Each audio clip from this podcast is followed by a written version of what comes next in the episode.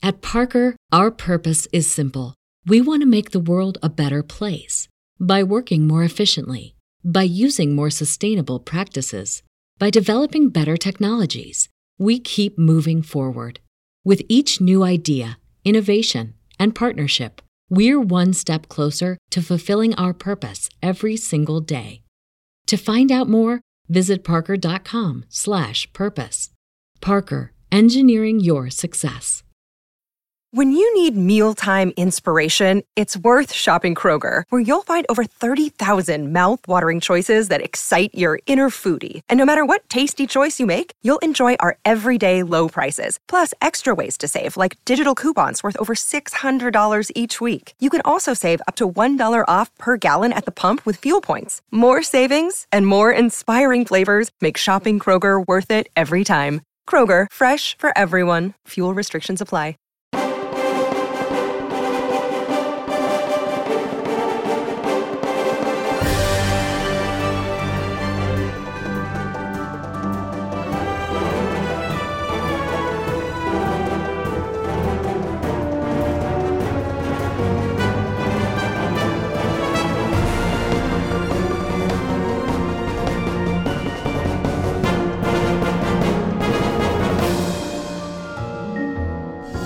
Everyone, and welcome back to Guild Fellows. We are going to start right where we left last time with El and Rama leaving the collapsed cave underneath the Argoplex in the Power and Lights district, where they just saw their party member, their friend, their estranged lover fall into a crumbling dark abyss deep into the heart of the caves.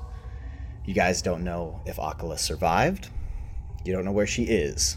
And you are left with only one way to go the remaining doorway in the crumbled cave, which you guys have entered.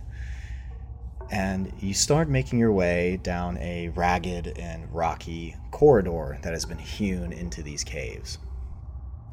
After walking for a few minutes, you start to notice uh, some luminous red crystals on the distance, and as you approach them, you realize that the cave is lined with dark side corrupted kyber crystals. Well, um, do I have to roll for that? I'm not. I don't know if I would know that. Yeah, I, I've seen a lot of strange shit, but I, I can I can just say that. I can just be like, they're not supposed to look like that. Uh, I've seen a, a few Sith Lords in my time, and they all have red ones, so I know what you mean. Right. Rama We keep has gotten Rama has gotten surprisingly woke about the nature of the Jedi and the Sith just from osmosis. there's there's a fine line between being oblivious and being really uh, groundbreaking. no, I like it because it's like it's a very I love the logic train of like, no, yeah, I know the Sith got the red lightsabers and I know these crystal things God, your Rama accent's so are part of the lightsaber, so these red ones are fucked. God, dude, I didn't know you could do Rama that well. That's so funny. Rob has now, uh, at some point, voiced every single one of our characters. Has done his own accent of them. If you guys only knew the passion plays that went on in my apartment, like trying to figure out like how scenes would go and shit. oh yeah, no, I I voice all the parts. It's like a one man Shakespeare play. Amazing. I would love for you to I'd record watch those the and send them out of over. that. Can we do that the next time we like someone is down and we can't record? Just have Rob just do Do an one big episode show of the by himself. Oh my god, Rob's Rob's fanfic one shot play. Love it. So you guys uh, start noticing these corrupted kyber crystals are illuminating your way, um, and you start to notice the remnants of more human activity down here. Um, you start noticing like wires that are trailing like across the cave floor that like dip in and out of like smaller wire tunnels in the side of the cave wall. Um, and after a little while, you come across the body of the the female acolyte who you were fighting in the previous cave that then fled.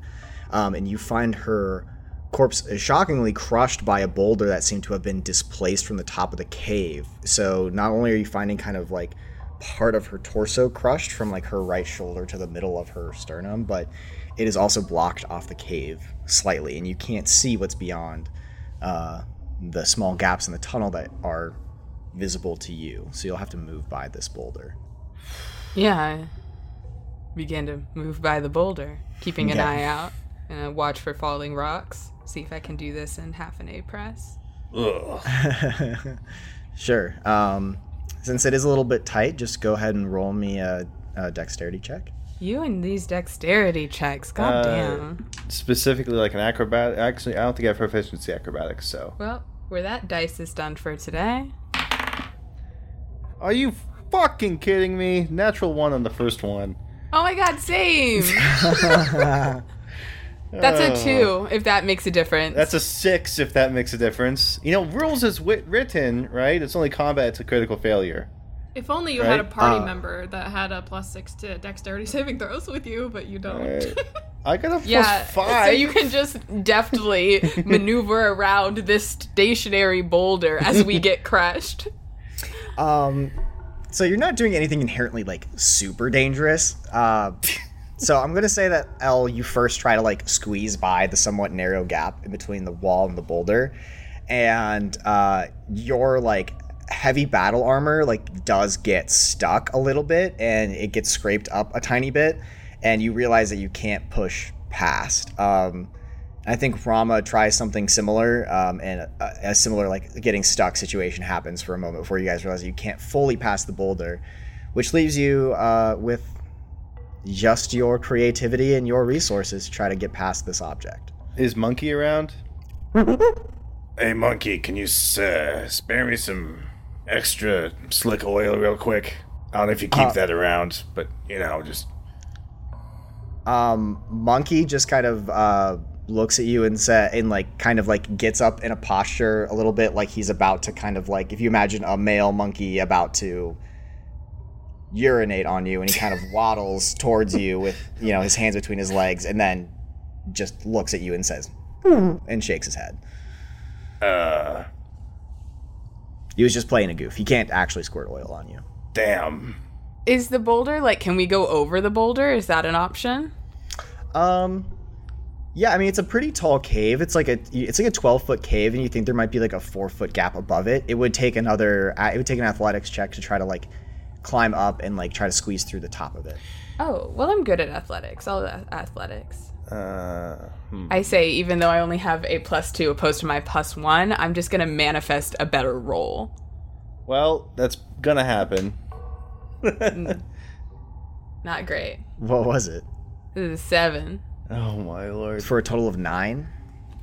No, Oh, just a total of seven. a total of seven. What is with us this I think you. I think you try to jump up and try to get like a clean hold of the rock, but it's like it's a little sharp at the top and a little too slippery, and you just lose your grip. The boulder is going to be our downfall here. Hey, Somehow. Al, can your uh, can your lightsaber cut through this or something? Uh, maybe. Um, you could you could hack through the boulder. It'll take some time though. I mean, like not that that matters because we can just kind of like go How past it. how big is this boulder in diameter? Or radius, whichever you feel comfortable with divulging. So I'm thinking like yeah, like I said, it's like a 12 by like 12 cave. Um, so the boulder is probably going to have a diameter of about like 11 and a half feet, but it's like kind of like lodged into the ground. So like there are certain parts of it on the cave that where it's like completely closed off. Um, yeah. Cause you said there was like four feet in between the top of the boulder and the top of the cave, yeah? Yeah, like approximately four feet. Like it's jagged. It's not like a clean four foot gap. It kind of like So would you say this is like a large object or maybe it's a medium object? um I would say I would say that this is like a medium object to the scale of this universe. Yeah, like yeah, I think I, I think I know what you're getting at. Are you gonna try to use the force on the boulder? Yeah, I'm gonna try and use the force on the boulder. Okay, and which way? I think I'm just going to try and I guess try and sort of like pull it either pull it out the way we came and like pull it all the way to the um the cave-in room because it's a cantrip, so I have to keep recasting it. But also, we're not in an immediate threat. If I can try and pull it there, or if there is a part of the boulder where maybe there's like a crack or something I can like drive in there just to break off a weakened part of it to sort of clear a space through.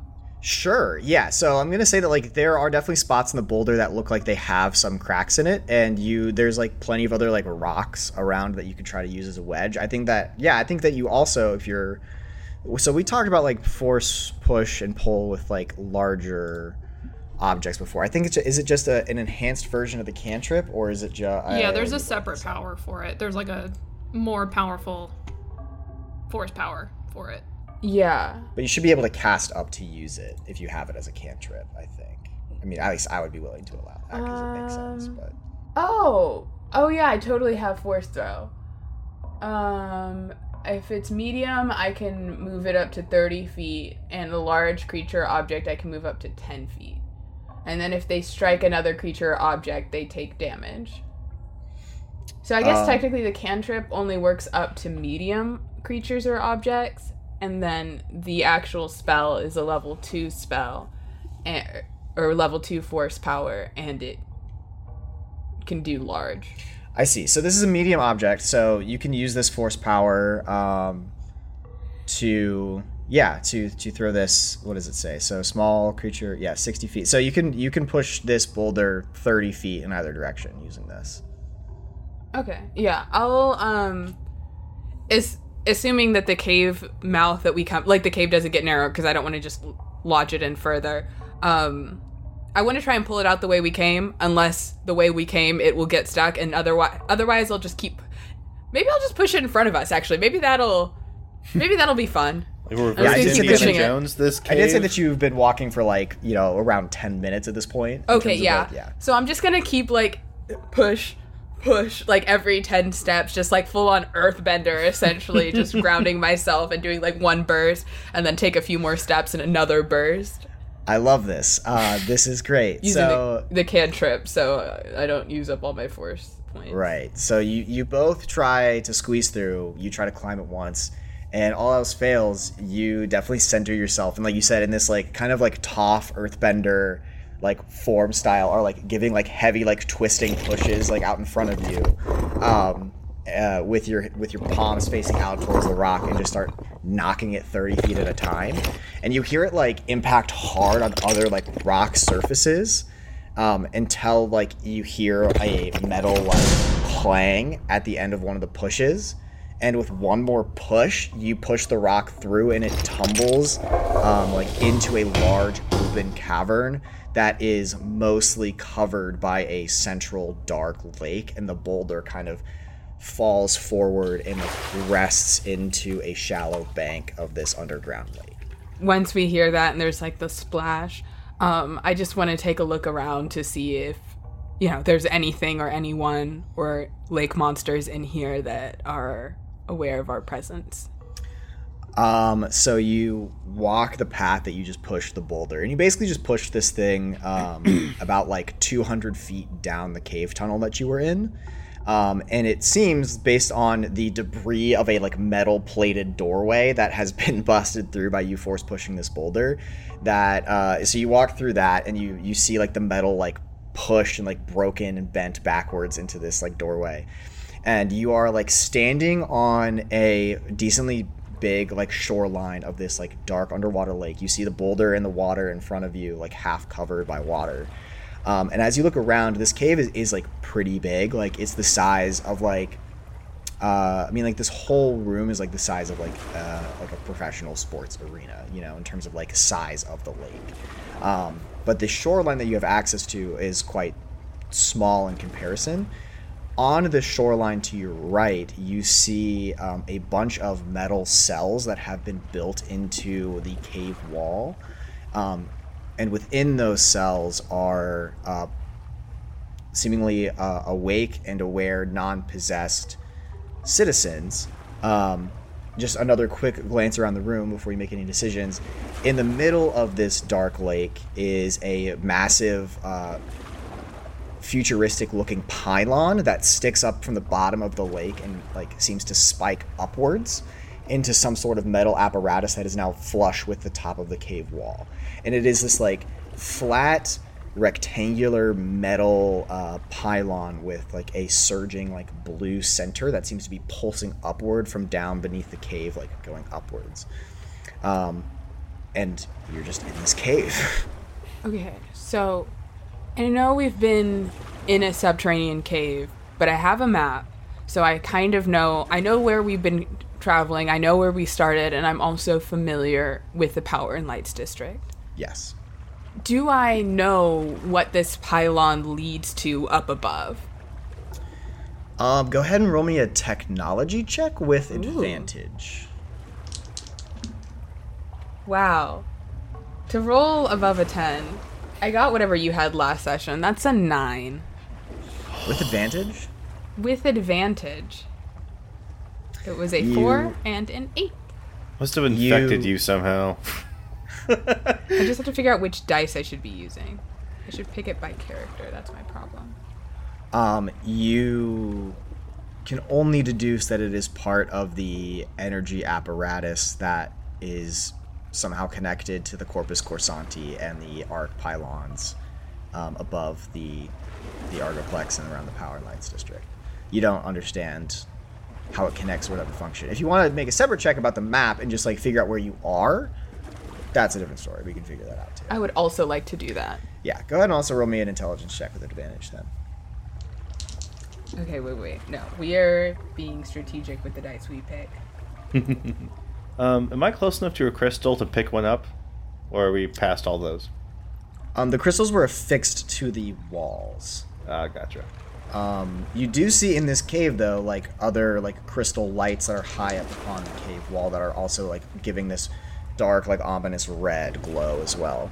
So you could, I mean, you could try to, I mean, like you'd have to like get one of them down. Um, there don't seem to be like loose kyber crystals around. I it's see. not like they're growing. It's like they've been placed there deliberately. Got it. Okay, this is why you pick the dice that match your character or match the check. That is an 18. An 18 okay so you look up on your you look up your map um, and in like this hollow holo map it, it pops out from a little device like um, and you kind of scan through the layers and you like recognize the cave that you're in and the useful piece of information is okay you, you followed a pretty standard path from where the initial like new cave entrance was created above you um, and now you are like halfway ish towards the um, like central like engineering base that surrounds the Corpus Corsanti. So it looks like on the other side of this cave, on an entrance that you're you can't quite see just from where you are, but somewhere on the wall across the lake is a cave entrance that will lead to basically the front doorstep of that engineering lab. Alright.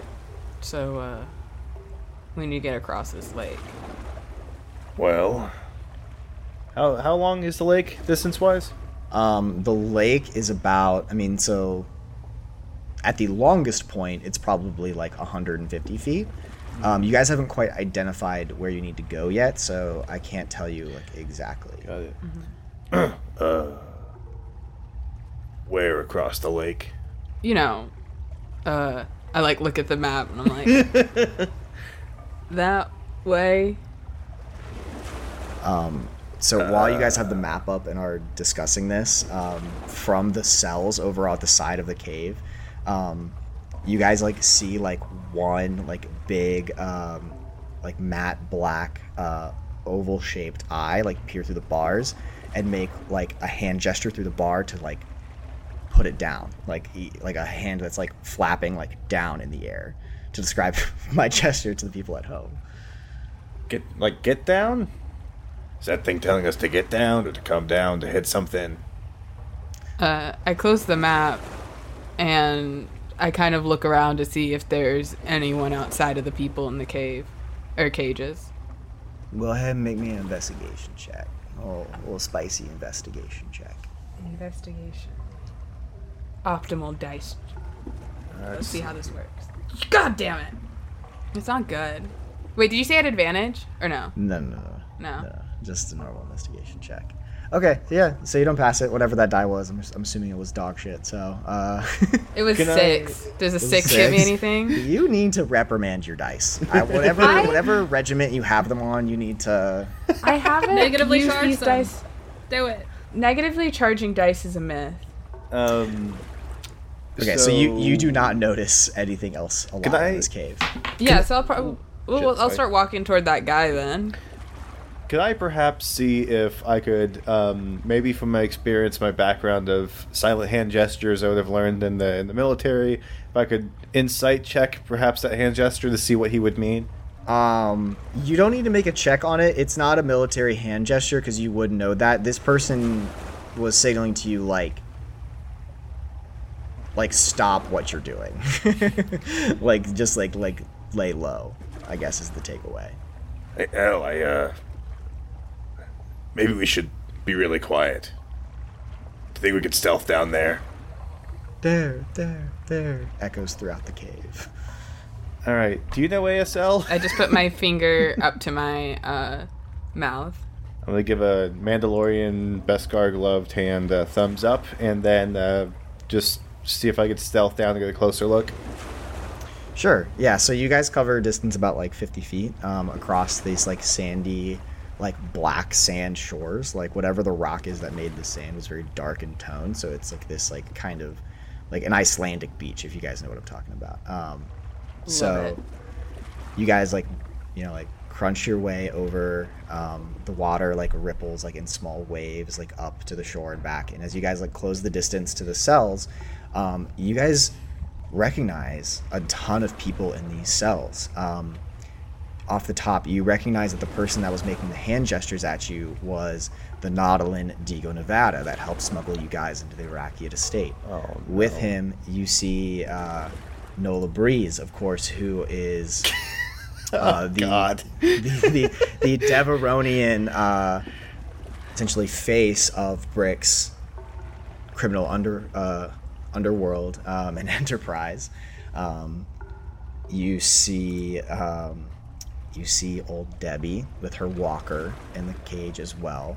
Um, and uh, you also see uh, a human man who is cowering in the corner, what looks like to be like a very formal suit, um, who is just kind of like whimpering and crying, um, in a kind of a high pitched voice. Um, and with them, you see like uh, about like 14 other civilians um, from the Power and Lights district. Well, um, do I see old Davy? Or is You he? do not see old David. Oh my god. Um. Okay, so we're we're in some cells. I'm wondering if. So this would not be my first time in a, in uh, a jail cell situation. definitely not my first time in one with Diego Nevada. Uh, been a bounty hunter before. Is there any way I would have um, any knowledge of the layout where, if there were a guard, where he would be posted?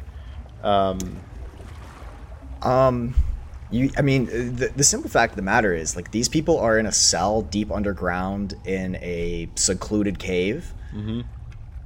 It doesn't seem like there's any guards around. All right, I'm going to slowly and quietly walk up to Digo. Ah, well, well, well, Rama. Look how the uh, turns have tabled. I find myself back in the cell, and you are walking free on the other side. Yeah, it's, uh. Look, it was no accident, alright? I, uh. By no accident, I mean it was an accident. I mean, I'm sorry. It's not my fault.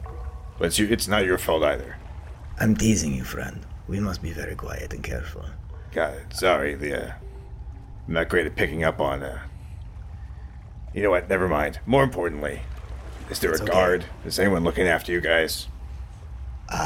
We have not seen anybody since we were put in these cells.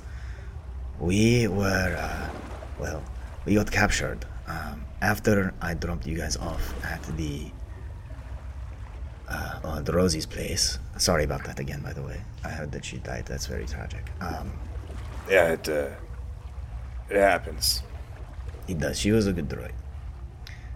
Well, when I heard that the Power and Lights district was being overrun and that there was an effort to evacuate the citizens, I, as a smuggler, took it upon myself in my very big heart to go back into the district and try to smuggle some people out.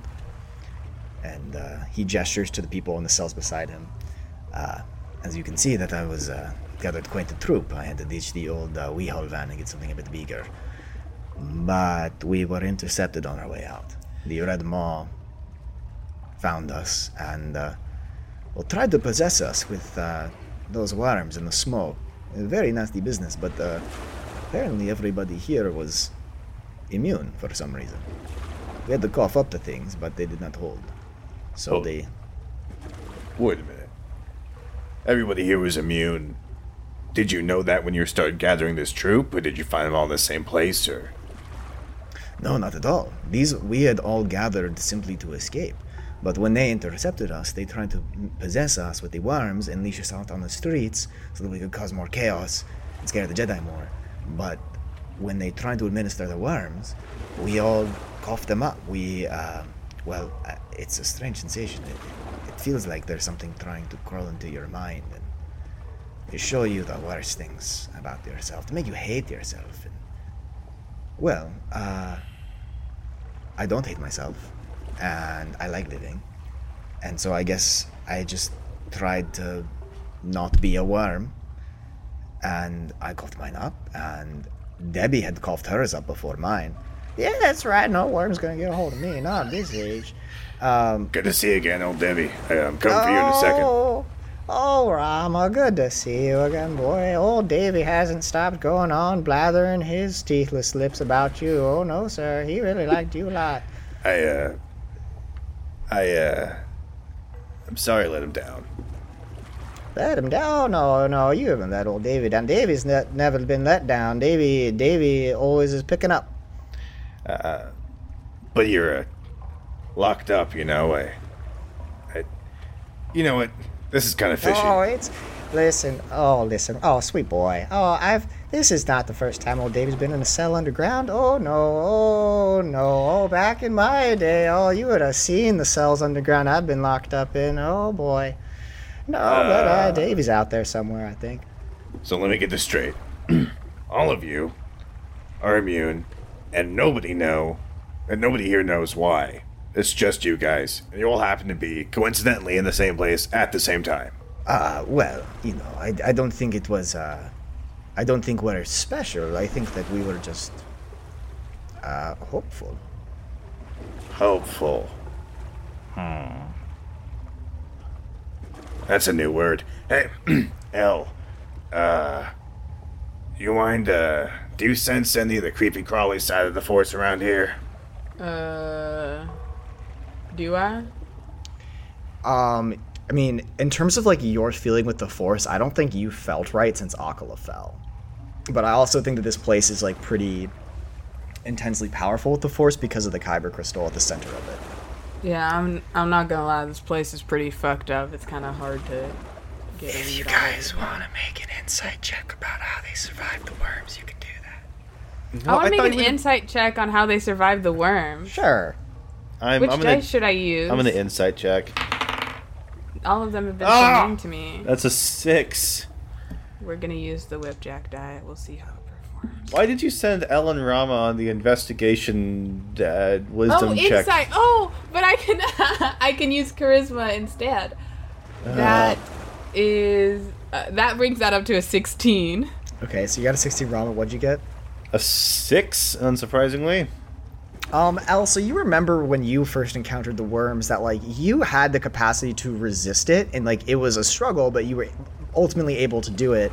Um, and like the worm is like a, a mix between a psychic entity and a like living parasite. It doesn't obey the same it's not like a tick where it's like oh like or, or not like a tick like a tapeworm where it's like if it's in your body it's really hard to get out it's like a psychic parasite so it makes sense that people that who like were trying to escape and like had strong senses of self would resist and when you look here you have like a, a hardened bounty hunter uh, debbie who is debbie um, you What about have that guy crying in the corner?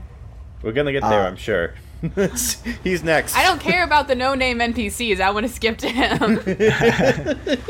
um, you can ask about him Can I go up to? Uh, one second, Mr. Digo. I'm gonna be right back. I'm gonna go up to the person crying and say and knock on the bars and say, Excuse me. Uh. D- how are you? Who are you? A friend. Name's uh Rama. I'm uh here to help. Um, are you? he- you look up at him and you see like an old, like middle-aged, um, like weather-beaten man um, who is like wearing, like I said, like kind of like a mix between like a dark black tuxedo and like a like long coated suit. Um, and he's like crying uh, and seems very like like disheveled. Um, he says, "Hi, I'm Mayor Colville. Uh, "Oh, are you gonna, are you gonna get us out of here? I'm re- it's been a really hard day." Uh, the us part will remain to be seen. You know, we're gonna we're gonna work on it. Um, nice to meet you, Please Mr. take me Mayor. with you. I swear to give me a second. Give me a second. he- I'm gonna come on over he's- to Digo he- and be like, Digo, the mayor, really? Why?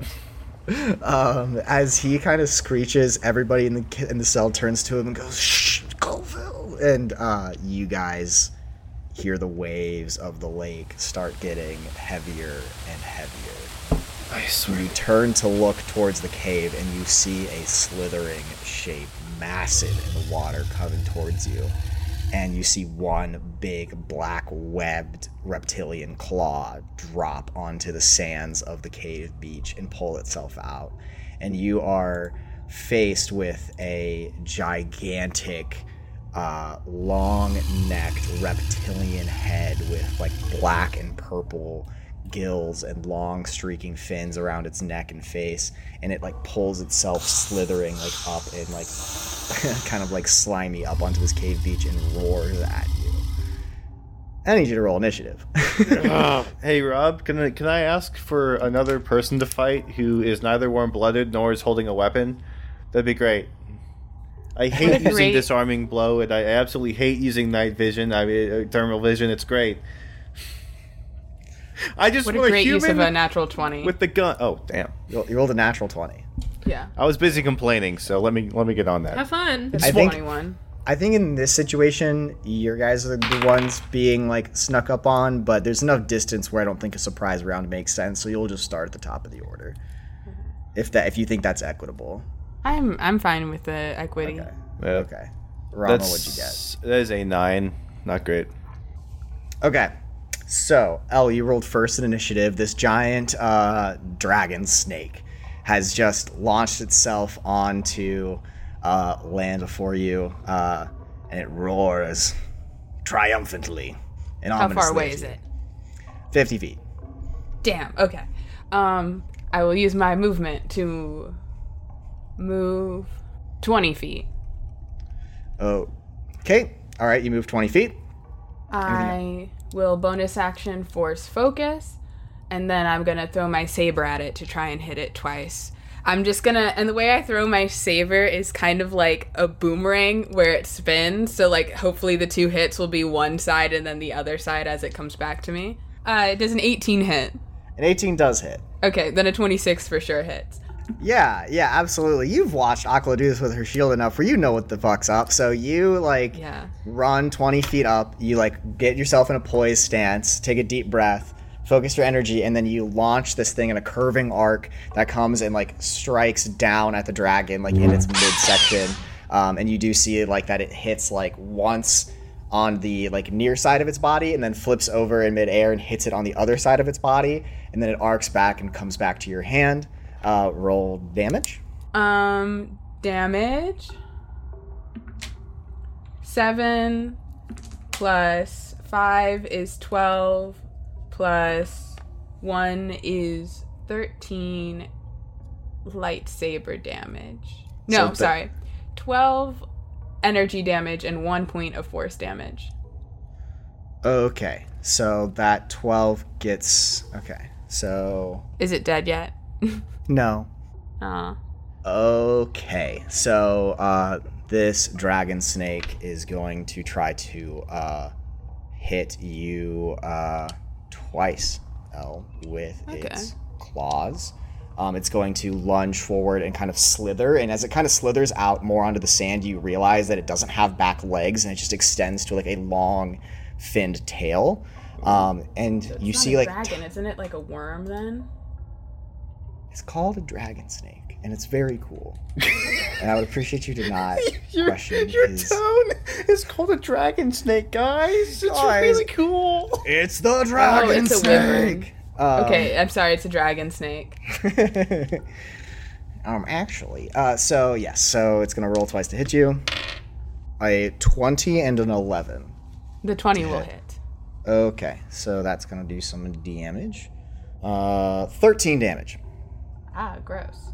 Uh, so it swipes at you twice with its like long, like hooked, like dirty, mossy claws, and just like is able to like glance against your armor twice, like very hard, um, and draw some blood against your rib cage.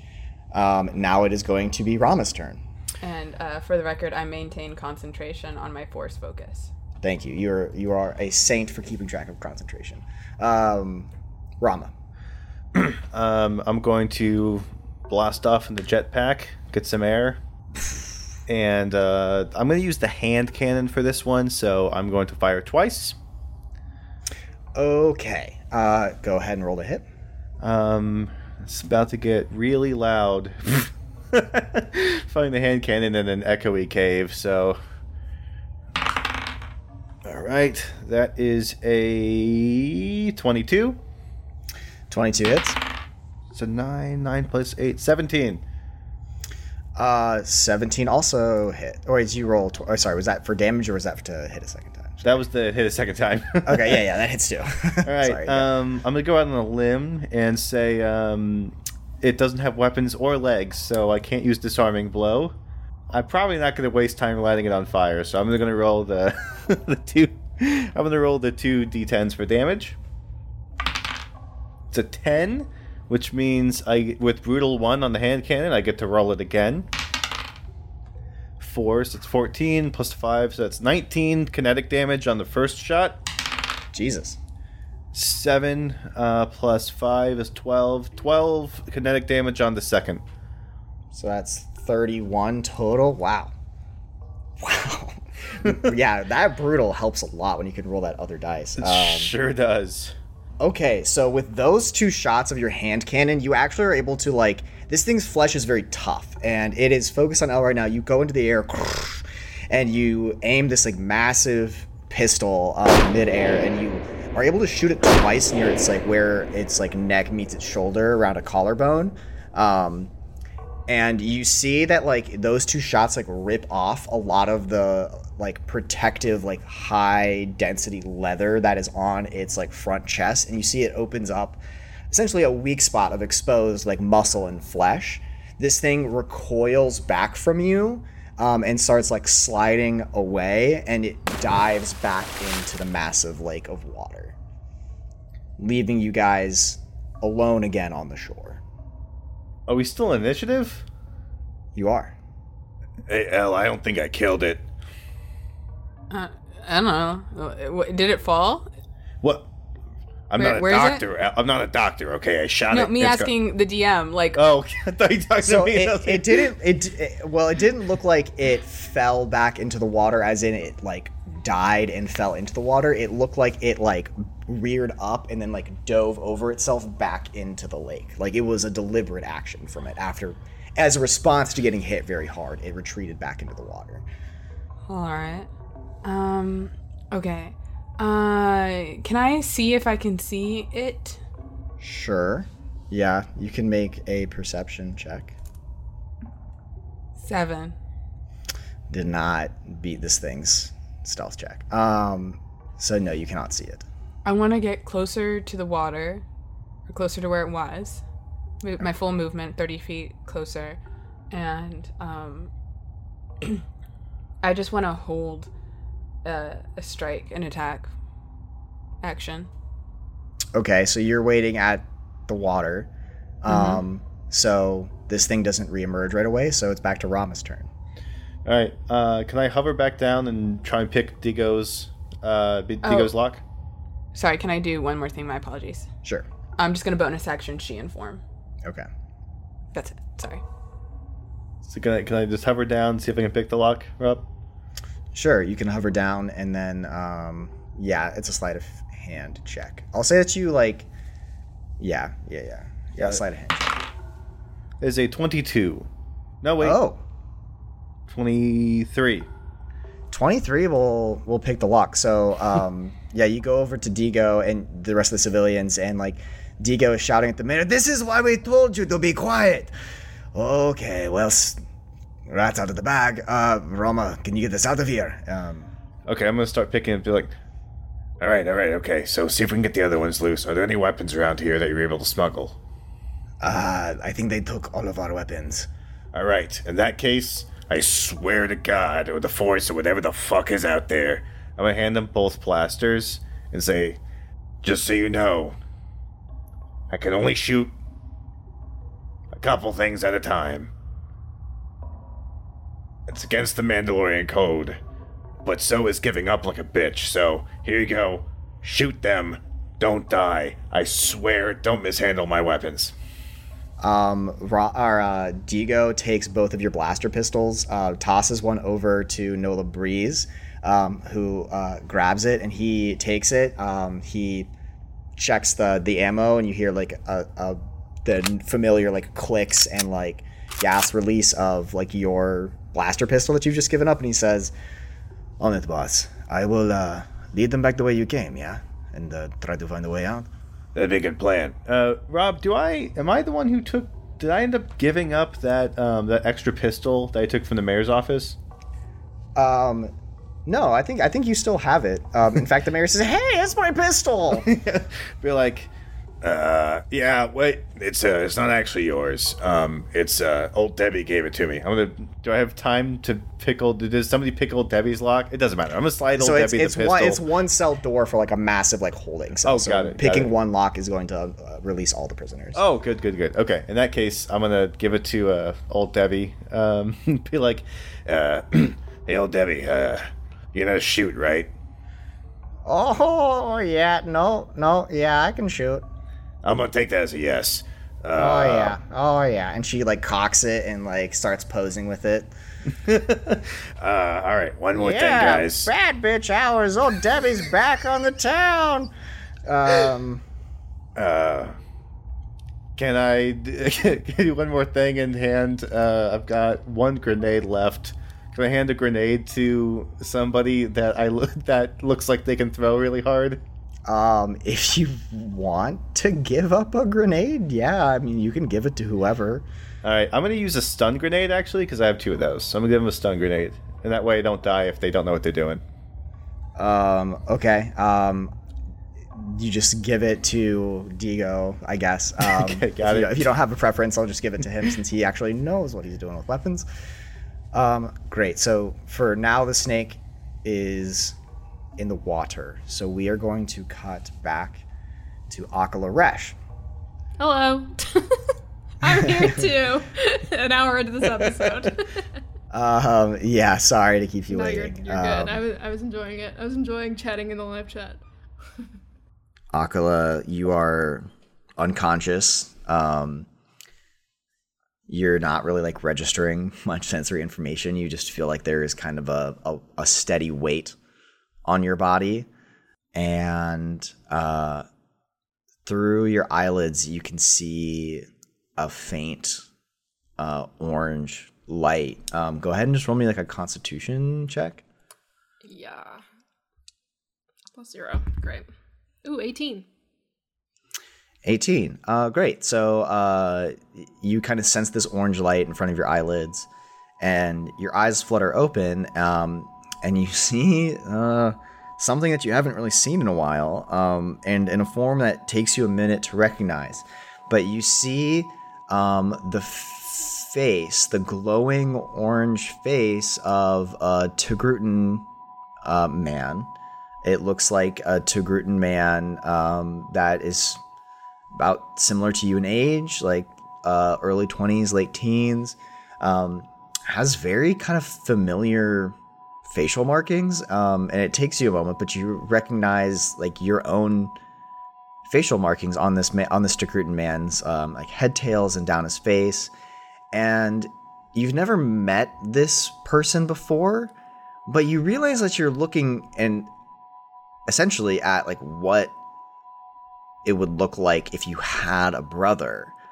And in kind of this moment of confusion, you realize that you're looking at Soul. Soul has appeared before you. Um, your lightsaber is is in your hand glowing um, away from you, but you're still under a pile of rocks. And Soul has manifested himself and is like looking down at your face um, while you're like half buried under rocks and says, Whoa, we took a fall. Are you okay? I I think so. Uh, how are you? How are you here? Um, this place is pretty, uh, powerful? Yeah, powerful. There's a lot of energy in the air. I think it makes it easier for me to, uh, come out of the crystal. That's insane. Um, I, what, where, did I fall? What? We fell, right? Yeah. Yeah. Um I think El tried to use the force to separate some rocks. And they were really successful, but it caused part of the cave to fall out. So now we're deep underground somewhere. Are you hurt? I mean, I'm a little banged up, but nothing crazy. Um, can I look around just to see, like? Um, you are still like kind of covered in rocks. Oh, okay, gotcha. Um, can I move them off of me? um, sure. Or try to at least, just with the forced push and pull. Sure. Um, so you're covered in these rocks, and much like earlier, you tried to use um, force push to lift the rocks from your body, but you feel your shoulders and your wrists like pinned down by pretty heavy rock, and you're really only able to move your hands slightly, which is making it difficult to, of your own volition, cast these force powers. But Soul like senses what you're trying to do and kind of like looks over you and like floats around you a little bit and says, "Oh, um, here I can help with that." And as you like send the energy to cast Force Push, um, Soul with his uh like glowing hand of light like picks up like rock after rock like individually and like lifts them as if he was like a normal laborer, like lifting up rocks, but just slowly picks up the rocks off of you. That was fun. Have you ever been like this before? I guess not. I'm like, you know, a month old. This is all new to me. uh, I don't know what that was. I'm. You call me Soul, but um, I think we're we are Soul. I I don't really know, but I'm here. I don't really know either, but we can figure it out, I guess. Um, I can always go go back inside the crystal. No, if you no, want. no. I just This is this is nice. yeah, yeah. This is nice. Um, shall we try to move forward? Was this place on on the map? I don't even remember this. Soul looks around a little bit and says, uh, "Looks like there's a way to go over here. I don't know where it leads though, and I haven't seen the map." I guess so. Um, shall we try that way? Sure. Um, and you guys start walking with Soul, kind of as this like glowing, like ghostly visage uh, floats like ahead before you and says, um, "So what are we doing down here anyway?" Uh, would like this whole operation? You do? I guess do you hear things when you're not talking to me? I I guess I don't know that. Um, he like stops for a second, like where he's floating, and says, "I hear a lot of things. Most of the time, I think I see things more clearly when you need me to, and then other times, I think I sleep a lot." Okay. Um, well, there is an organization called the Red Maw that has been trying to take siege of Coruscant, and we're here to try to stop them. Hmm. Okay. Cool. Uh, let's stop those bad guys. Yeah? Okay. Uh, so you as you guys like keep floating, um, you get to um, basically a dead end. Um, you guys like walk a little bit, and like the cave here isn't like there isn't like an even floor. There isn't like a path. Like you're mostly like walking over like tough rocks. Um, and so like as you're kind of like huffing and puffing, like Soul's just kind of like palling around, like making kind of like small talk, like you know, like where are the where are the other people that you're usually with? We got separated from them. I fell, remember? Oh yeah, that sucks. Yeah, it does. Huh. So uh how's how's being a being a Jedi? We're a Jedi, right? Yeah. Yeah, we are Jedi. You are a, a lightsaber, I guess? Yeah, I know that. That's pretty cool. um, Um, so so I'm a lightsaber. Am I Am I supposed to help you kill things? I mean, when it comes down to it, we try not to do that because taking life is nasty business, but you know, if we have no other choice, it, it's not just about killing things, it's about dismantling evil, dismantling the darkness, Hmm. and with you as a beacon of light, that is helpful. So it's it's good when I help you destroy your enemies that are are trying to to do bad things. If it's for the better, yes. Hmm. Okay. He just reflects on this. Um, and you guys like get to this dead end in this cave tunnel. Um, and there is like a tight slit that you think that you could like shimmy through. Um, but it's gonna get like claustrophobic for a second. Yeah, oh my god. I hate caves. Okay. um, so uh, are you gonna you gonna try to shimmy through? I guess, yeah, if I got no other fucking choice, sure. Um, uh, am I doing an athletics roll, I guess, then? Um, actually, what I want from you is a Constitution saving throw. Oh my god, okay, fine. That's a 16. Okay, so you succeed. So you're like you're able to like squeeze through the like side of the wall well enough. Um, just in the middle of it, you get a little panicky and like you feel like you're stuck for a second. Um, and then Soul like appears on the other side of the crevice and says, "You're almost there. You can do it. Keep going." It's easy for you to say. yeah, I know. I can go through walls. But you can do it. I believe in you. Um, and uh, he just like cheers you on, and you're able to like get through the other side.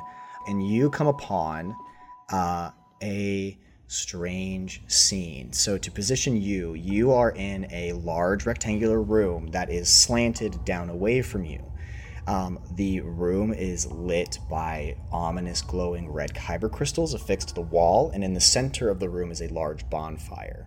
Um, around the edges of the room, away from you, and about 150 feet away down this slope, you can see uh, several bunk bed cots set up. You see uh, discarded uh, food wrappers, and most importantly, you see a bunch of people hucking rocks at each other. A bunch of teenagers lined up on opposite sides of the room with piles of rocks next to them.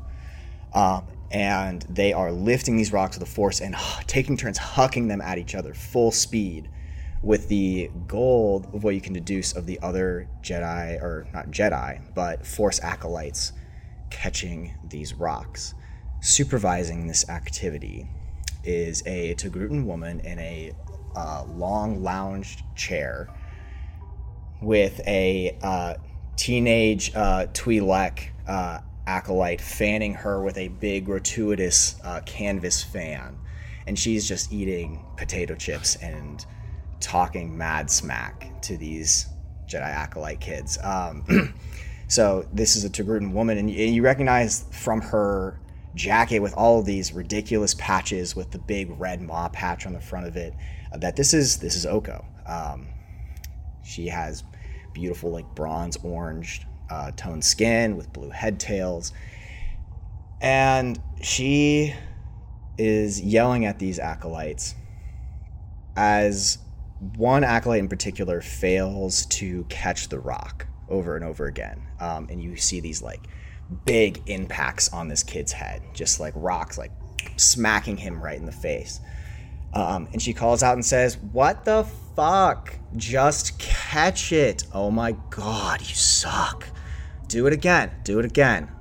Um, and they run the exercise again, and all these kids throw rocks, and everyone catches it except for this one kid. Um, this like one human kid with dark hair, looks to be about like 16 or 17 years old, um, like super pale skin, and um, you know you can't really make out much from this distance, but it looks like he's really struggling with the exercise. And so, from your, perspective, you see them run it again. She, she gets up from her chair um, and starts kind of like standing with her arms crossed beside this kid. And she says, Do it again, do it again. And the kid across from this poor child uh, throws another rock. And again, he, he fails and it just completely smacks him in the face. And this time he like recoils several feet back and like falls to the ground. Um, and you see Oko walk up to him and uh, put her like designer shoe on his fucking chest and look down at him and say, "You're just not good enough, okay? Like he, this is unacceptable." And then she turns to the crowd and says, "What's our motto, kiddos?" And everyone says in unison, "Survival's for the strong." That's right. If you want to survive, you gotta get strong. Gotta get stronger. Because it would just really ruin my fucking day if you didn't make it to the next round. Okay? So we're gonna do it again. Okay? We're gonna do it again. And she takes her foot off the kid's chest, helps him up, and they run the drill for a third time. And you're seeing all of this from the top of this cave. Um, and the kid fails again, and it looks incredibly dazed. At this point, Oko just looks resolute, just mean. And she looks down at this kid and says, Okay, well, you know, I think your problem is that you're just worried about a rock. But what are you going to do when it's a bullet? Hmm? Hmm? Or some Jedi throws their lightsaber at you. Did you think about that? How much that would hurt? Because that could fucking kill you. Maybe that's the problem. Is that you're not, you don't want it enough. You're not scared enough. So I think we should just see who graduates now. And she uh, takes the kid by his hair and takes him to this apparatus um, on a like corner of the room that is like two uh, board slabs stood up like lengthwise from the ground, supported by like metal beams. And on these boards are chains. Um, and in the middle of these two boards, um, making them like about 60 feet equidistant apart, is a metal spear that is tipped on both ends. And she takes the kid by his hair and throws him against one of the boards, and with the force and a gesture of her hand, snaps a set of chains around him, freeing only his right arm uh, for movement and all of the kids start hooting and shouting and like getting all rowdy like oh we're gonna play the game we're gonna play the game it's time for the game. And the kid that was throwing the rocks at uh, the young man that was just uh, chained up takes position on the other side.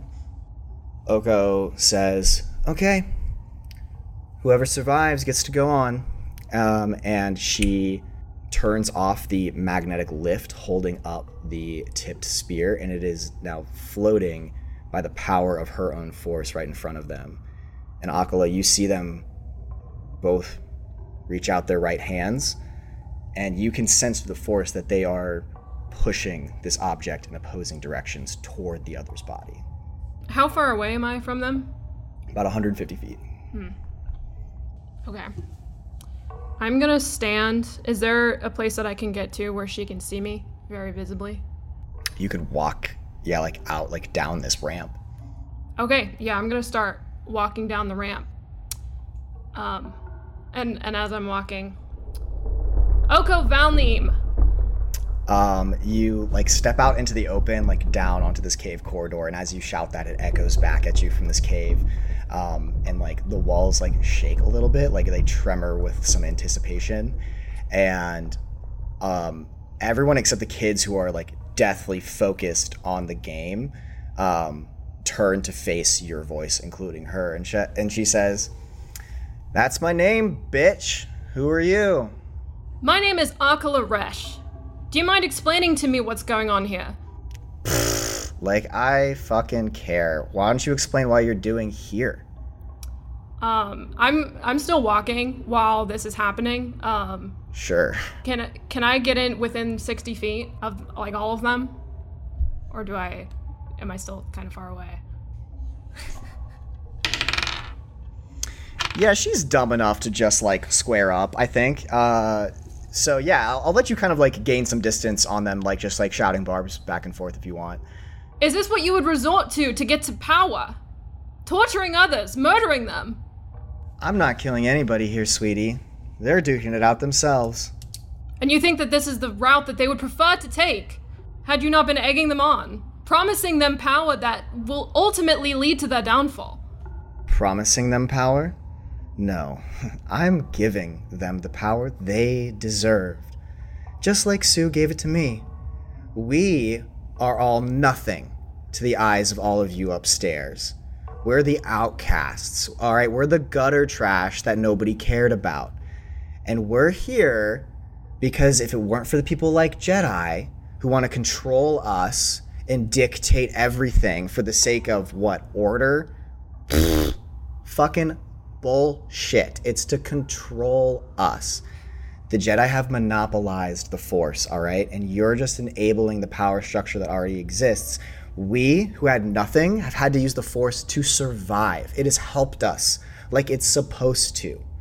But only the strong can survive, because that's our life. hmm It's not your cozy little adventure in the Jedi Temple. It's real shit. And they want to be here. You speak about these power structures when have you even told them that you came from money? You're stepping on them with designer shoes. What what are you even talking about? um, the crowd kind of like looks back and forth a little bit, and she just says, "I've had enough of this," and is going. Uh, she is going to start her own lightsaber, um, and you see from her hand uh, jumps like a single-bladed, like sputtering red lightsaber, um, and she's going to try to close the gap and take uh, an attack against you. Cool. Um, so that's going to be 16 to hit. She hit. That matches, yeah.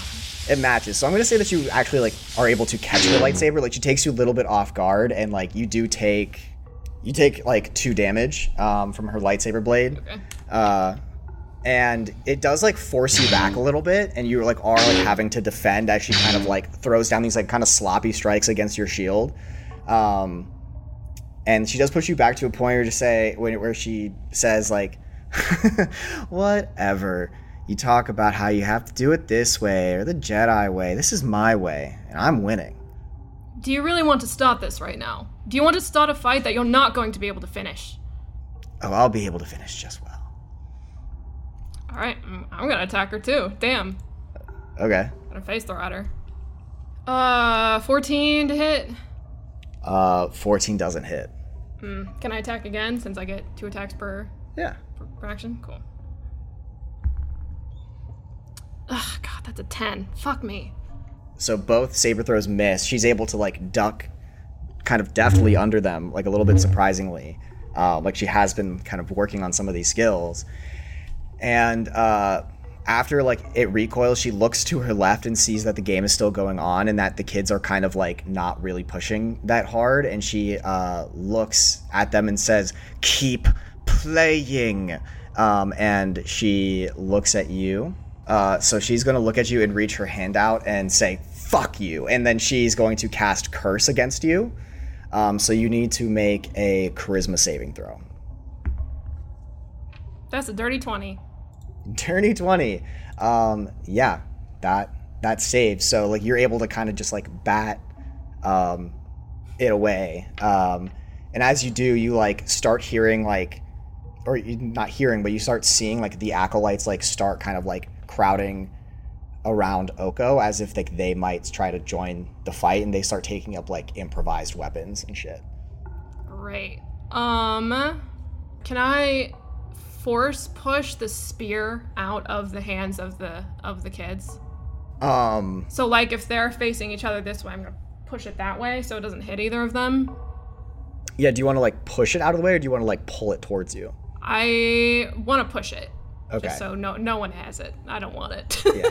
Um. So, yeah, like just like I, I think like actually pretty casually. Like I don't even know that that you need to expend a force point to do this because like yeah. I mean it's a cantrip anyway, so whatever. yeah. Oh yeah, yeah. And in terms of like when you do this, like you do like feel the other like directions of the force and how it's being wielded, and it very much feels like these kids like they're like even Oko, who is better than these like untrained juvenile delinquents, you know in your heart, if you really wanted to, you could kill everyone here. Like you could re- like you the way you force this thing out of your hands, you kind of realize like these people ain't shit. And this thing like hits the wall and clatters down to the floor. And the game's over. And they're just still chained up. Um, and it just clatters to the floor. Um, and the battle continues. So is there anything else you want to do with your action? Is there another exit in this room? Like if if There people i- were to start running with There is on the other side of the room from where you entered. There is another uh, entrance that looks like it is more ma- like machined. So like there's an actual formal door there that presumably leads to like another part of the base. Mm-hmm. Okay. Can I insight check the kids to see like what they're feeling? Uh, yeah, you can do that. Uh that's an 18. the predominant uh, emotion from the kids is is fear, but not directed at you. Um, you feel like a mix of like fear and with it like devotion to Oko, but also to the real power figure that props up Oko, which is Sue. Um, and you also feel from Oko a sense of like fear in that direction as well. Um, but you also feel that the acolytes themselves are pretty are are feeling the fight, uh, so to speak. Like they their hearts are in it. They're scared of Oko. Okay. Um yeah, I think I'm I'm going to cast a third level force spell. Um called Force Repulse. So yeah, they make a dexterity saving throw and um they will take a lot of damage if they fail it. Okay, while I'm rolling here, describe to me like what Akala is feeling in this moment when she summons this force power to just like repel everybody in the room. Um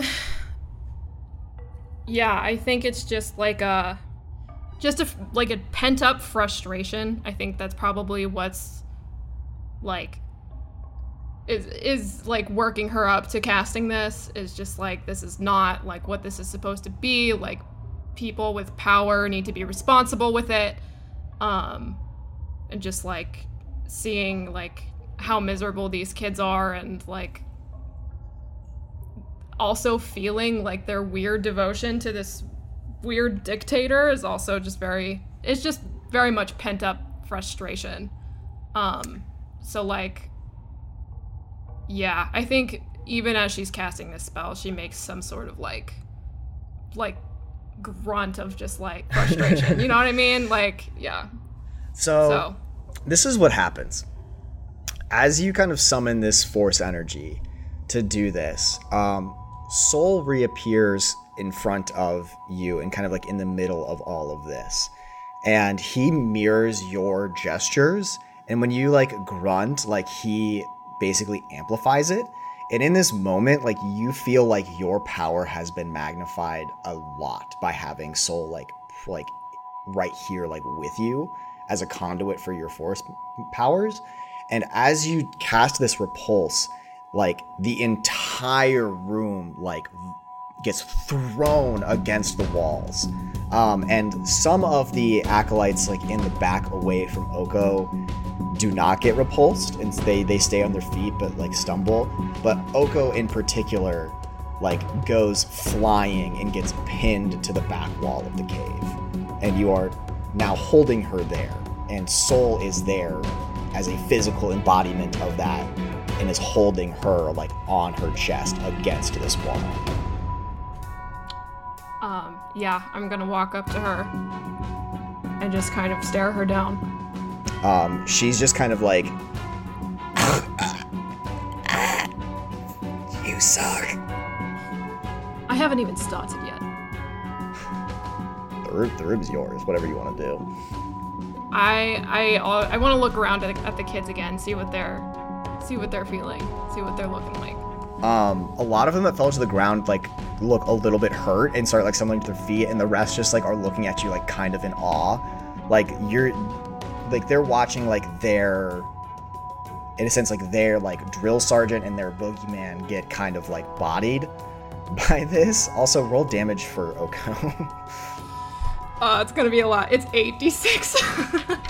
uh, assuming that she fails. Um, Um, everybody takes a little bit of damage, um, but Oko, as like the main recipient of this, is taking the full roll of damage. Google did not roll very well for me. 23 damage. Yeah, so you look back at the kids, and then like from the door to your right, which you, you've now like kind of closed the gap on, so it's about 30 feet away from you. Um, two like other like red maw, um, like guards with guns like burst in, like, what's going on here? What's what are you doing?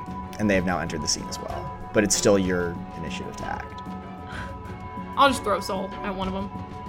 I mean, like she's feeling powerful right now. Um, she like she's got the enemy right where she wants them. At least in this room so far, it's it's a good feeling. It's a good, powerful feeling. And so, like, just hearing these two random guys come in who are gonna fuck that up or are gonna try to fuck that up, it's just like reaction, immediate, take care of it. So, like, whip soul at them. Sure. Uh, so you you throw soul um, at them, and they're like standing pretty like narrowly in the doorway, and just roll a hit. Yeah. It's a dirty 20. Dirty twenty. Um, not only does it hit, but like backed by the extra like rage and anger, the middle of soul starts to glow like dimmer and dimmer and less yellow and less yellow till it's like kind of flirting on the edge of this like bright red. Um, and the manifestation of soul does as well, and you fully in one throw cut these two red maw goons down just straight in half, and their bodies like fall into the cave room, and you catch soul again. Great. Um, I'm gonna turn my attention back to um Oko and kind of like maybe squeeze her a little bit more, just a little tighter. Um and then I let her go and fall to the floor. and you hear her take like big wheezing gasps as she like falls to the floor like breathless. Um, and I get up real close to her. You go run to your little queen and tell her that I'm on my way.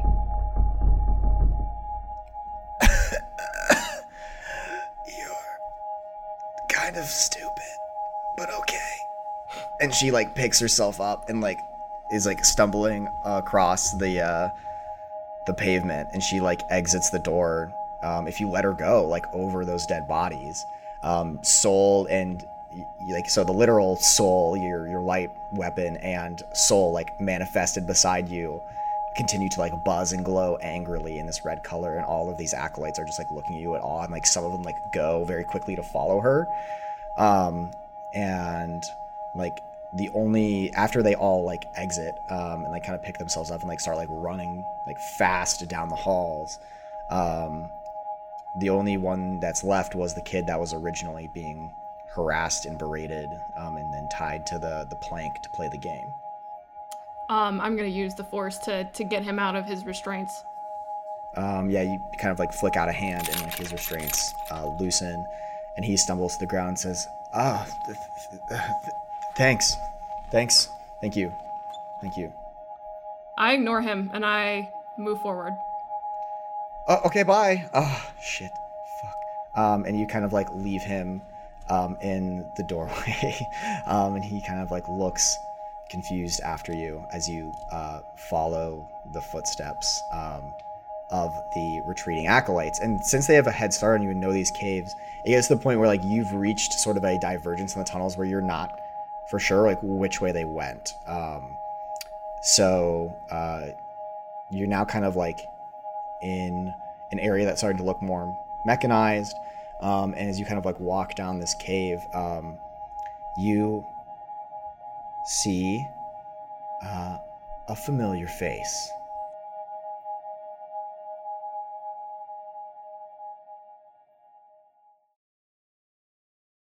Hello, everyone. I hope you're having a good Wednesday. We have just released season four, episode 33. And um, I wanted to say thank you for waiting so very patiently for this episode. And I wanted to come on here to say that we have officially wrapped season four.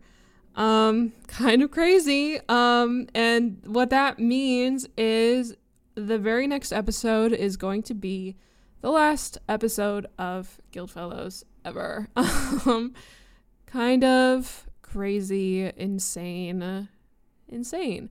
Um, it'll be the last like regular, like story episode. We're going to have a season four wrap episode, as we always do, and then we're going to have a podcast post mortem wrap up, whatever, whatever, whatever. So as you're hearing this, if you're in our Discord channel, uh, our question channel will be open for both season four questions and podcast overall questions. I think we're probably gonna like go season by season and just kind of reflect and see how far we've come and all this stuff.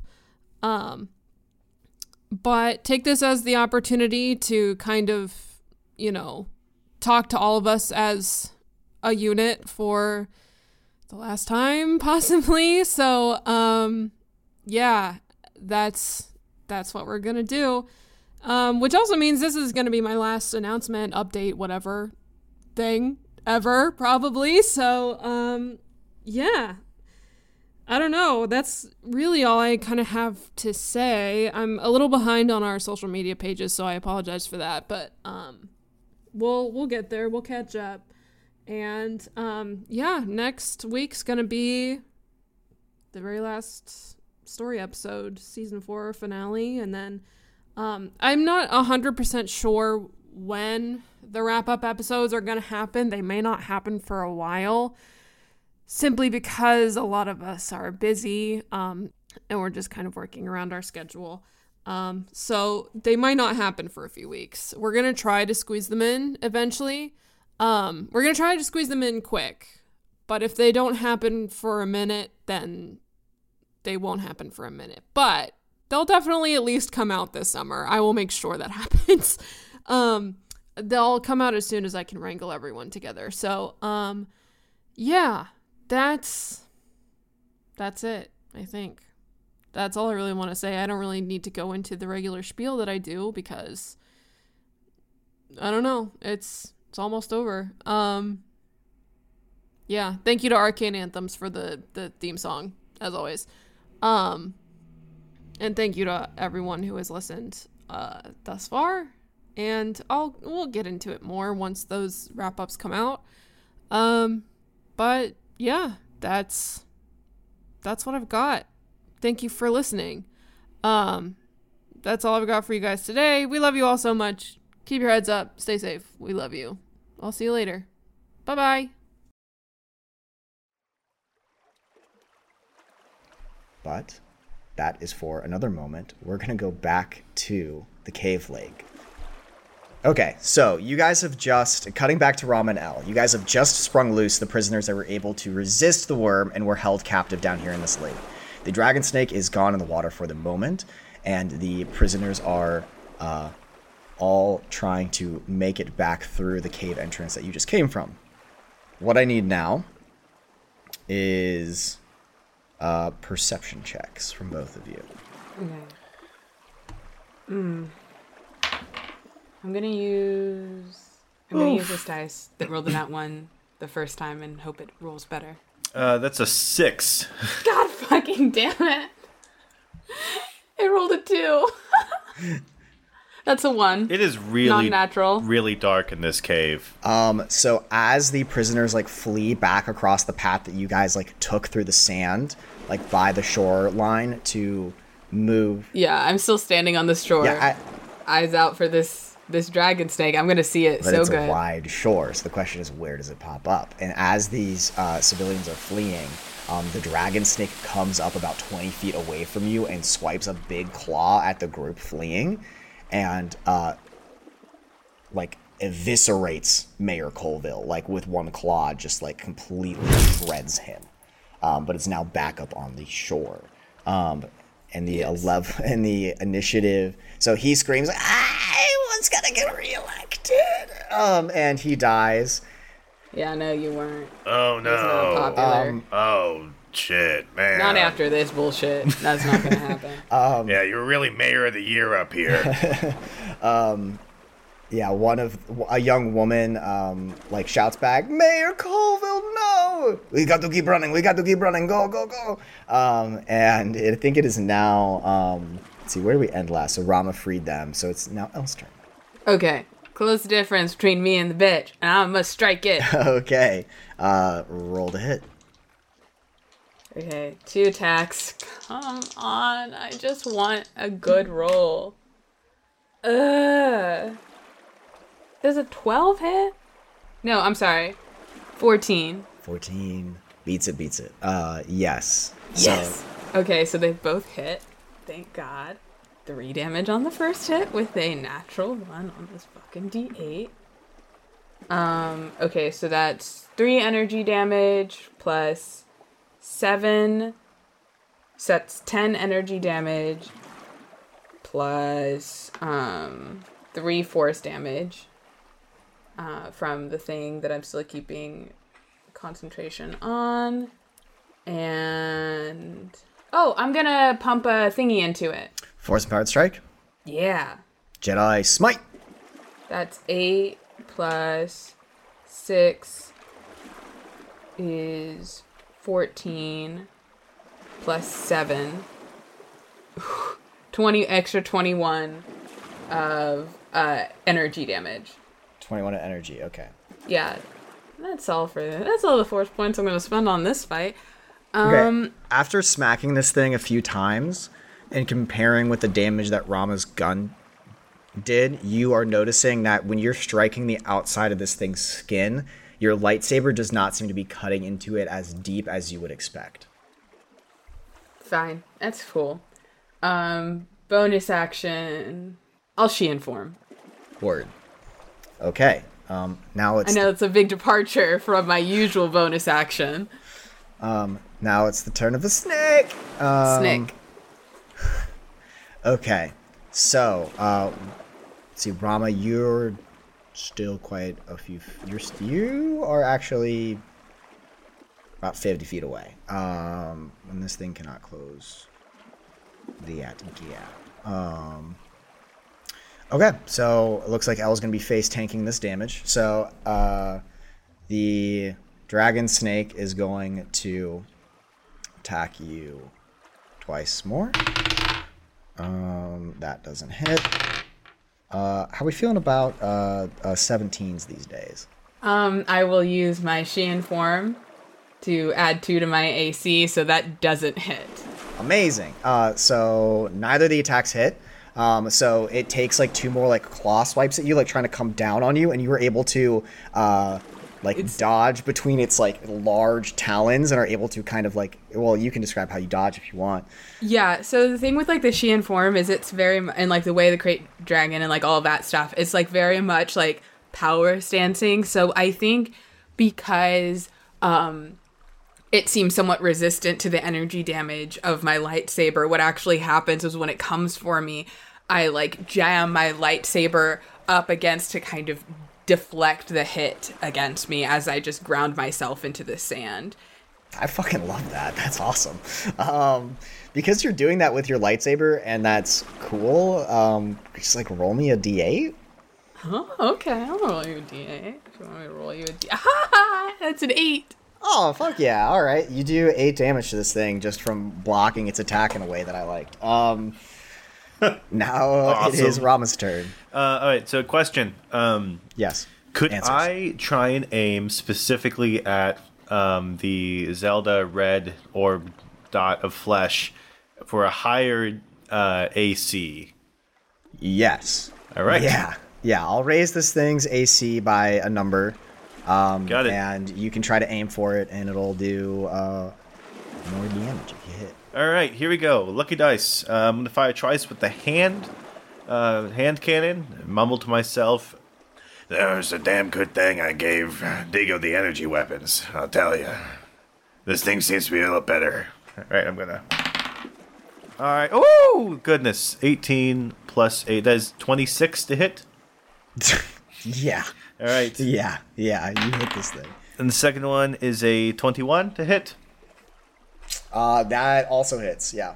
Um, sweet. Uh, all right. Is there is there a higher AC on the second one because the kickback of the rifle, or we? Uh, Uh, I mean, let me let me just put it this way: even if I raise this thing's AC by six, those hits still beat it. So All right, you're good. sweet. Okay, um, so first shot is a woo, it's a ten. There we go. So plus brutal is an eight, 18 plus five, so that's uh twenty-three on the first hit. Giant hand cannon's awesome. All right, uh, that's a two. Um, two plus five is seven. So that's seven on the second hit. So 23 and 7, 30 altogether. Woo, baby. Okay. Uh, you hit this thing like twice in that spot that you opened up in his chest, and you see the bullets like exit the other side and like create massive like exit wounds on the other side. This thing is like not dead, but it definitely like falls flat on its chest and like weakly is like moving its head around. Um, and uh, for the final blow, Elle, why don't you take us home? Okay. Let's go. Natural 20. Hey. And then a non actually it's a natural 20 and then a 17. All right, um, finish this thing off. Okay. Oh wait, should I have been I should have been rolling an extra d4 this entire time. Oops. Okay, so that's 6 plus Okay, so that's 10 energy damage on the first hit on the crit. That is Oh, do I use if I if I I'm gonna burn a force point to force empowered strike because then I can double that on the nat twenty as well. That's worth it. Uh, If That's, if you if you don't want to burn that, you don't. You super okay, so I Got won't. one And then the HP left. And then the second hit is uh, Eviscerates. six energy damage, and then I'll just bonus action offhand because I can. Um, and that's another ten energy damage. Amazing. So how do you kill this thing? Okay, so it go it goes for me. I like what's the word? I deflect its attack by like sliding it off with my lightsaber. Rama takes mm. some shots at it, and I think with like the momentum I get from swiping across with my lightsaber, and I'm kind of turned over the left side, I like ground myself on my back foot and kind of direct that momentum back the other way, and I just stab straight for it and pull up. I noticed that when I'm slashing at it, it seems less effective, so I'm gonna try and go in between its dragon snake scales. And once I get in, the inside is obviously less re- re- resistant than the outer coating. And once I get a hole made, I'm just going to stab at it on the other half. So I'm essentially just cutting it in half, like stab through, swing up, and then swing straight down. Buckets of gore. Uh, bunch of fish blood sprays everywhere, and as you as you tear this thing to bits, you and Rama just killed a fucking dragon. I mean, not like a, a true D and D dragon, but um, yeah, both of you are gonna have to add like Dragon Slayer to one of your titles. I think after this. Um, awesome. I blow the smoke off my uh, off my hand cannon and be like, I'll be damned. Davey was right. Guess I am a knight. Um, I'm just gonna walk into the water, kind of rinse the dragon blood off of the handle of my lightsaber and like kind of brush it off my face, but not gonna get fully submerged. Um, and then I'm just gonna kind of look around at the people who are fleeing. Um, yeah, like you see that. Uh, illuminated. Wait, I'm uh, uh, also because my lightsaber right now is in my right hand, which is in my mind parallel to the beach. I'm like backlit, illuminated by the glow of the white lightsaber, just standing there, breathing all heavy and hot and sexy. There's definitely like steam coming from both you and the body of this dragon that you were like standing in. It's like yeah, like swirling around you, like very uh, epically. Um, and Rama, I think that you like land next to L, like in the middle of the smoke with your just like steaming. Like I think the barrel of your gun is like red hot with like the sheer amount of like force and energy that you put through this gun. Um, and as it glows, uh, you see uh, a little, a little like Easter egg on your own gun. Not like a literal Easter egg, but you, as it like glows bright hot at like the tip of the gun, you look at it and you see that like with the glowing of the metal, there has been like a small thin inlay of a different type of metallic material that starts glowing faintly in the shape of a rose. Um, and you deduce that Bronze must have put that on there when he was uh, messing around with it while you were getting to pick up your ship. You know, it's good to it's good to have people look out for you. I may have misjudged that bronze guy. Yeah, Rama, I don't want to be mean, but like I feel like you go to a lot of snap judgments that you end up going back on. Snap judgments you are kind of the thing as a bounty hunter, but I never claimed to be an intelligent man. Fair enough. Well, I'm gonna give you a punch on the shoulder. You're all right. Hey, you too. Hey, uh, one second. I gotta go do something.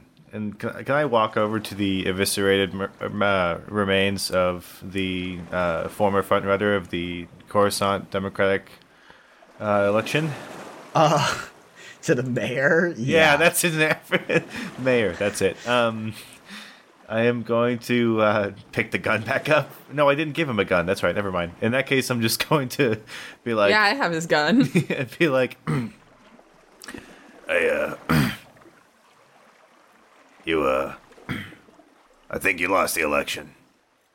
Huh. then like walk back. Rama says a one liner to a dead body, which is very uh, Arnold Schwarzenegger of you. Yeah. Looks you know, like it's a good it's thing time he to said that clock out. after I gave him the compliment. Otherwise, he wouldn't have gotten the compliment. I, uh, you know, sometimes. I really, mi- I really misjudge folks around here. Fuck you, mayor. I may, I may be less of an idiot, but I'm still an anarchist.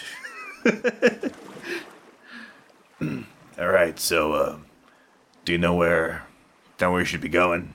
I pull the map back out. Um, you pull the map out, um, and now that you can like walk the shores freely, as you kind of like walk down the shoreline the opposite way from the uh, cells that were in the side of the cave wall, you uh, start to see like a faint like glow, like about uh, 40 feet up on a cave wall and about 100 feet back. That is like high up on the cave, and you see like the faint glowing red of another kyber crystal like deep in a recess of the wall, so that it makes it seem like there is an outline of a doorway that is like high up on the wall over the How lake. far away is that? Uh, it's 40 feet up on the wall and 100 feet like over the lake. All right. Uh, I pointed out to Rama. Might need some help getting over there. Well, uh, I got a jetpack. Yeah, you you do. Hey, no hard feelings about earlier. Oh right, yeah. Well, All right, monkey. Let's go. I'm gonna grab them both and just fire it up and get start flying over. Okay. Um. So, uh, L, you uh, grab Rama around the waist along with Monkey, and you guys lift off into the air on your jetpack, Rama, um, and you start uh, making your way slowly over this lake. Um, and it's pretty uneventful. You guys look around, you look at the like pitch black, dark water, and you get a kind of closer look at this like center pylon of the machinery and it pulsing up. Um, and it seems like like down deeper somewhere in the lake is like where this energy is coming from being drawn up.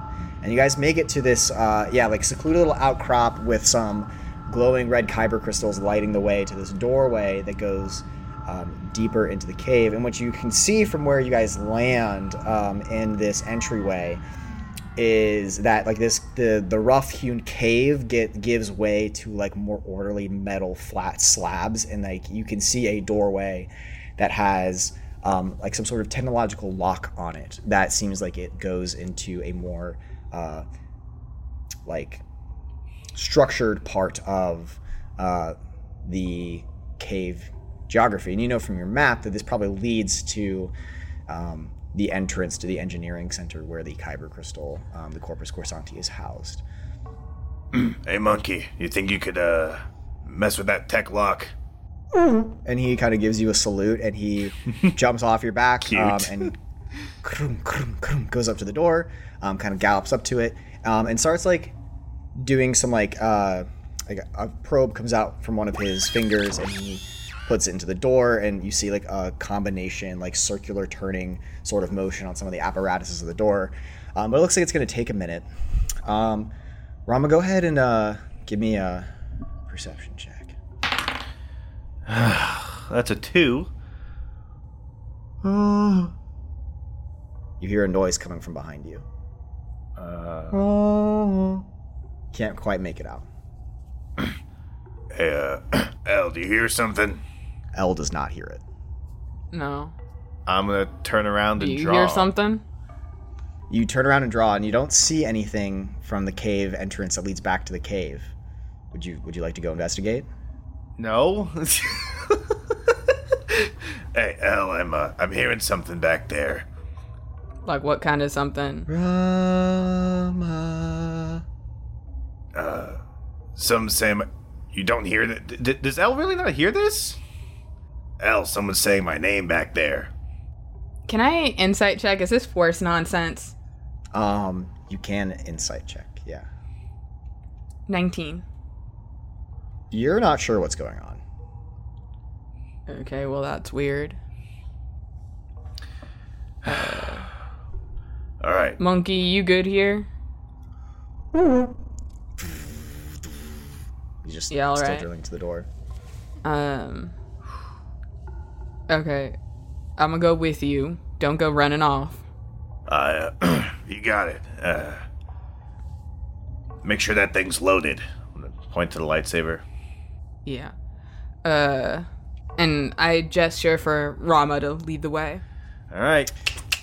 I'm gonna So- reload, lock and load, and start walking toward the voice. Um, so you start walking towards the voice and you go back to the cave where you were um, with the deep lake. And Rama, once you come out into the cave, you see across the cave at a higher up point on a like another uh, stone like archway that gives way to a door. Um, you see the long, lanky figure of a person in a set of Mandalorian armor. Oh boy. Hey, my flashlight's broken. I don't. I'm gonna wave. hey, Do I see a person? No. Hey, get down here. What are you yelling at, Rama? I'm yelling at the Mandalorian up there, all right? are you okay? Is are you okay? This isn't funny, L. It's not time for jokes. There's a Mandalorian right there.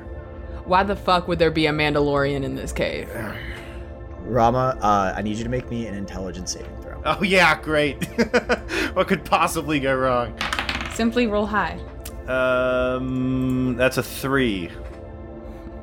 Um, a three does not save. Uh, All right, I'm gonna blast off to it then. I'm gonna grab him. You're strong enough, so you probably can. Um, go ahead and, and make me a dexterity check to see if you can reach him in time. Because this is a s- well, actually, uh, no. I'm gonna say this is a split decision. I'm gonna say that Rama jumps off the cliff and initiates his jetpack. I'm like, I kind of do a. Oh well, and that if he's jumping off, um, um, I'm gonna force pull that bitch. he's a medium creature. Um, Uh, that's a strength save. yeah, Rama, go ahead and make me a strength save. Oh boy. I'm gonna say with advantage because you're being aided by a powerful jetpack. Yeah, that's, Thirteen. that's what I figured. That is a sixteen. Oh, meets it, beats it. Uh, Rama, what did I just tell you? Look, there, I'm sorry. I'm sorry. Um, so you fly towards the Mandalorian figure, and as you like kind of close the diff, diff, uh, distance, you see her wave, and you recognize very clearly like the long-fingered, long-limbed form of a uh, alien humanoid species known as a Paladuvan. Um, oh boy. and she like disappears as she walks deeper into the recessed cave that you're following her from. Um, as you land there, you uh, hear her call again, Rama, and, and you see like her like cape like disappear around a corner through the caves. Rama, I can't follow you over there. Look, she's gonna go. I haven't. I'm sorry, What the fuck, Rama? Cesar. Cesar. Who the fuck is Cesar? You turn a corner and you come into an open room that has like a uh, single bridge crossing a like large chasm. Um, and the bottom of the chasm is like more like deep water with like sharp, jagged rocks um, up on them. Um, and you see Seza standing on the middle of the bridge, and she looks back at you and says, "Rama, I escaped. It's me. It's Seza. I can't believe I found you down here." Wait a minute. Escaped what? after after you shot the blacksmith and and our and our hideout Rama she was gonna kill me and you intervened and I saw my life flash before my eyes but when you when you shot her and threw the smoke grenades I I was able to get out of there I've been on the run ever since Look. I watched you die, Cesar. she reaches out a hand to you like gesturing for you to come join her out on the bridge I still love you. But I saw you die. Rama, I survived. It was a miracle. And you didn't stick around long enough to really see the aftermath of the fight. I mean, the the Kel the Kel dragon, we we completely reformed, and all of the old members who were so militant against the the foundlings, we we excommunicated them, and I need your help to to rebuild. Wait a minute, wait a minute. This isn't right. No. Roll me an intelligence saving. That's a thirteen. the thirteen. Um, this feels real. This feels completely real. Alright. I. I'm sorry. I didn't want to kill the blacksmith. That clan was the only family I had. And you can't exactly go back after you gunned down your own clan blacksmith. And she had it coming anyway. If I was gonna do it, I should have done it first. That's all in the past now. It doesn't matter. Your sins are forgiven. I became the new blacksmith. I learned how to forge Mandalorian steel. I learned how to forge Beskar into new armor. I we could You just need to join me, Rama. Come onto the bridge. Well, if I failed all these intelligence checks, I'm going to walk onto the bridge and be like, It's been so long. Um, you take a step forward. Um, and as you step, you realize the bridge was never there. And you start falling into this chasm. Jetpack, jetpack, jetpack, jetpack! Um, roll me a, a dexterity save to orient yourself in the air. Alright, there's a 16 plus 5 is a 21. 21 will be enough to save in the air, so you are able to orient yourself, but you're still going to, I think, hit the water hard. Um, but you'll be given a chance to get out. So uh, I'm gonna say that you're going. I'm gonna roll some damage here for you. Um, you're gonna take you're gonna take five damage. Got it. Um, hitting these rocks in this water. Um, your dexterity check allowed you to kind of catch your fall a little bit, but you're now like in the water. Um, so you're, you're gonna have to find a little bit of of leverage here to uh, not like sink to the bottom and like activate your jetpack. Um, can I leverage as into? So, so I'm I'm in water at the moment. I need to find a way to get out of it.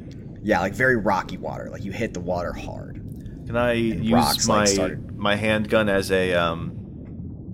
As like a can I get the wrap the handgun around a rock or something and see if I can pull myself up with it? I mean, not with the handgun, but you can try to pull yourself up onto a rock. Make Okay, me, got uh, it. an athletics check. I was. That is a ten. 10 doesn't save. You slip and fall back into the water, and you feel the weight of your armor start to drag you down below. Pull me up. Um, up above you, you see Seza look down at you, and you hear cackling laughter, and things start fading to black for Rama.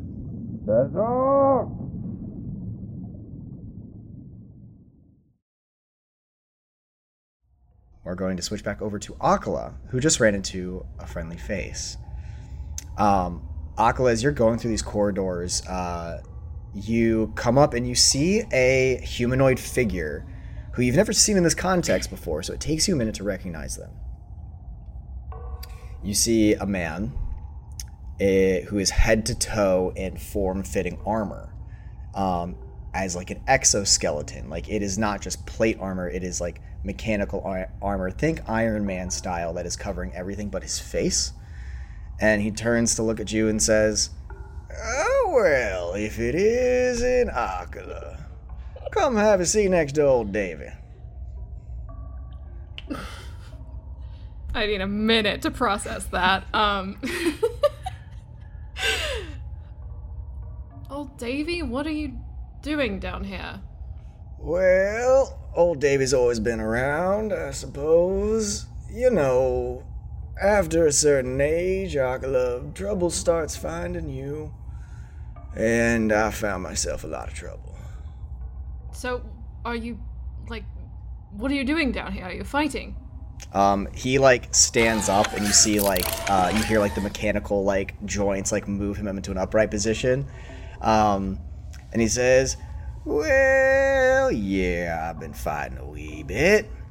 Once things started going bad up surface side, and the smoke started rolling in, I started doing what I can to try and help some people fight back the Red Maw. Cause this is my home, damn it. I'm not gonna let somebody roll in here and take it." Well, so I sent Debbie off with the crews trying to escape, and she uh, gave him my blessing to get up to some old habits that I used to have. But uh, I'm not feeling so great, Akala, to tell you the truth. Davy, I think it's best that you get out of here as soon as you can. Yeah, I know. But the thing with this suit, well, you know how I was walking around with that walker? Yeah, well, way back four years ago, 40 years ago, rather, sorry, I misspoke. Four years ago, I, well, my doctor said I needed a better mobility device, and, well, so I got started to thinking, like, what if I took that to 11? So, I, uh, turned my walker into a pretty high tech here apparatus, kind of an exoskeleton sort of dealio. But uh my body's not really supposed to move like this no more, so think I'm already uh on my way, if you know what I mean. Right. Um, Davy, it's going to get very dangerous in here very quickly. I think you. I can't emphasize this enough. I think you need to go while you still can. No, yeah, no, I know, kiddo, I know, yeah. No, I've, I'm really, to be told, just looking for Debbie. Um, see, I got a tracking device on her walker, so she, as long as she has her walker, I can find her. And I know she's in the cave somewhere, but she knows I'm alive. Uh, I'd like to see her again, but, uh, see, way back, I also, I also put, a little wee bit of a tracking device on old Rama Viron way back uh, a few weeks ago, and uh, think think we better go this way if you don't mind. Um, all right, I guess. Um, so you guys start, you, you and Davy start walking down the halls, and he like has these like thick like metal steps that he's taking, like it's he, like kind of Master Chief esque. Um, and he kind of starts telling you like unsolicited kind of his story for a second. And he says, "Yeah, no, not quite as good at this sort thing as I used to be. See, what you probably don't know, Akla, is that I grew up on a little settlement planet out in the Outer Rim. You know about that? Um, I haven't been to the Outer Rim much, um, Hey. but I've heard of it. Yeah, well, the Outer Rim's a dangerous place. Uh, way back when my my granddaddy was starting a colony on a on a planet called Dewatha out in the far reaches of the galaxy, and Dewatha was a dangerous place. There was all manner of beasts and monster type things roaming around that could eat people, and you know, after a time, our settlement came across um, some strange ruins. A real, real strange thing that happened. Uh, we dug up a temple deep in the, deep in the forests of one of the more arid places, and it was all dedicated to a, to a woman type figure, real goddess-like type that had statues of her with a couple moons, I figure, around her head, kind of in a gesture like she holding them up, and well, we saw that as a good blessing, but as I got older, things started getting a bit worse. You see, things got more dangerous. There was big lizards walking around. There was things I could only describe as uh, as monsters, mythical things. You know, big one-eyed rock things and big cats and snakes that could damn near eat you whole. And, well, one day this goddess spoke to me in a dream and told me that I needed to take up arms and become a hero of sorts myself. So I did, for a time. And you guys start like walking through like different winding caves and doorways. Um, and he said, after a time, I realized that this dream wasn't just a happenstance thing caused by whatever social trauma I was experiencing from watching my friends get eaten alive. I realized it was a true calling. This goddess had put her eye on me, or so I believe, and made me her knight, so to speak.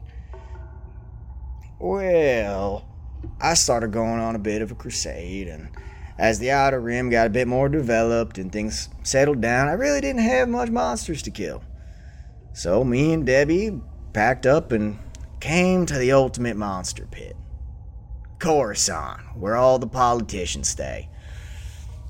Um, and you guys come up to like a, a cave entryway, um, and you can kind of like hear someone in the distance talking and saying like, "Caesar, Caesar."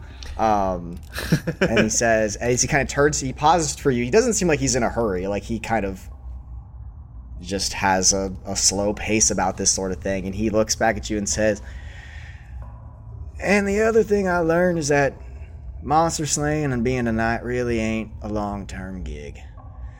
But you gotta pass down the legacy, and that's what's important. Teaching other younger folk what you know.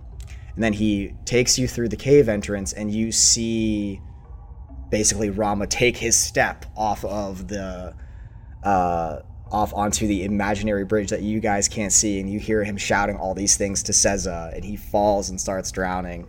Um, what would you like to do? Uh, how close am I to him?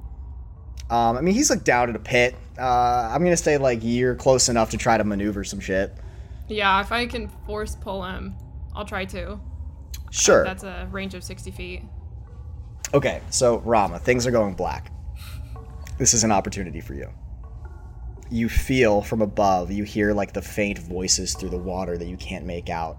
And as this illusion starts to kind of like dissipate in your mind and things fade to black, you feel somebody like pull up on your armor and bring your mouth above water. Go ahead and make me another athletics check, this one with advantage to try to leverage mm. yourself onto a rock. That's a natural 20. Uh, 15 on the second so one. You're able The to The power of friendship. you're able to like hoist yourself uh, up onto uh, some rocks and you like jetpack over to where Akala and are. Rama, what were you doing?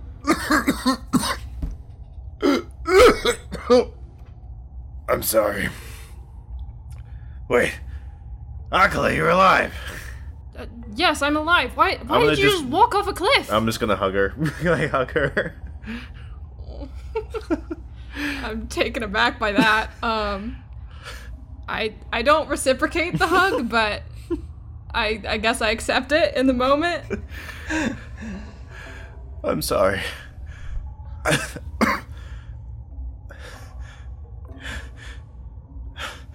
I, I think my, my mind's playing tricks on me. I saw someone I used to know a long time ago. Yeah. She died in an incident when the an altercation with someone else in the clan.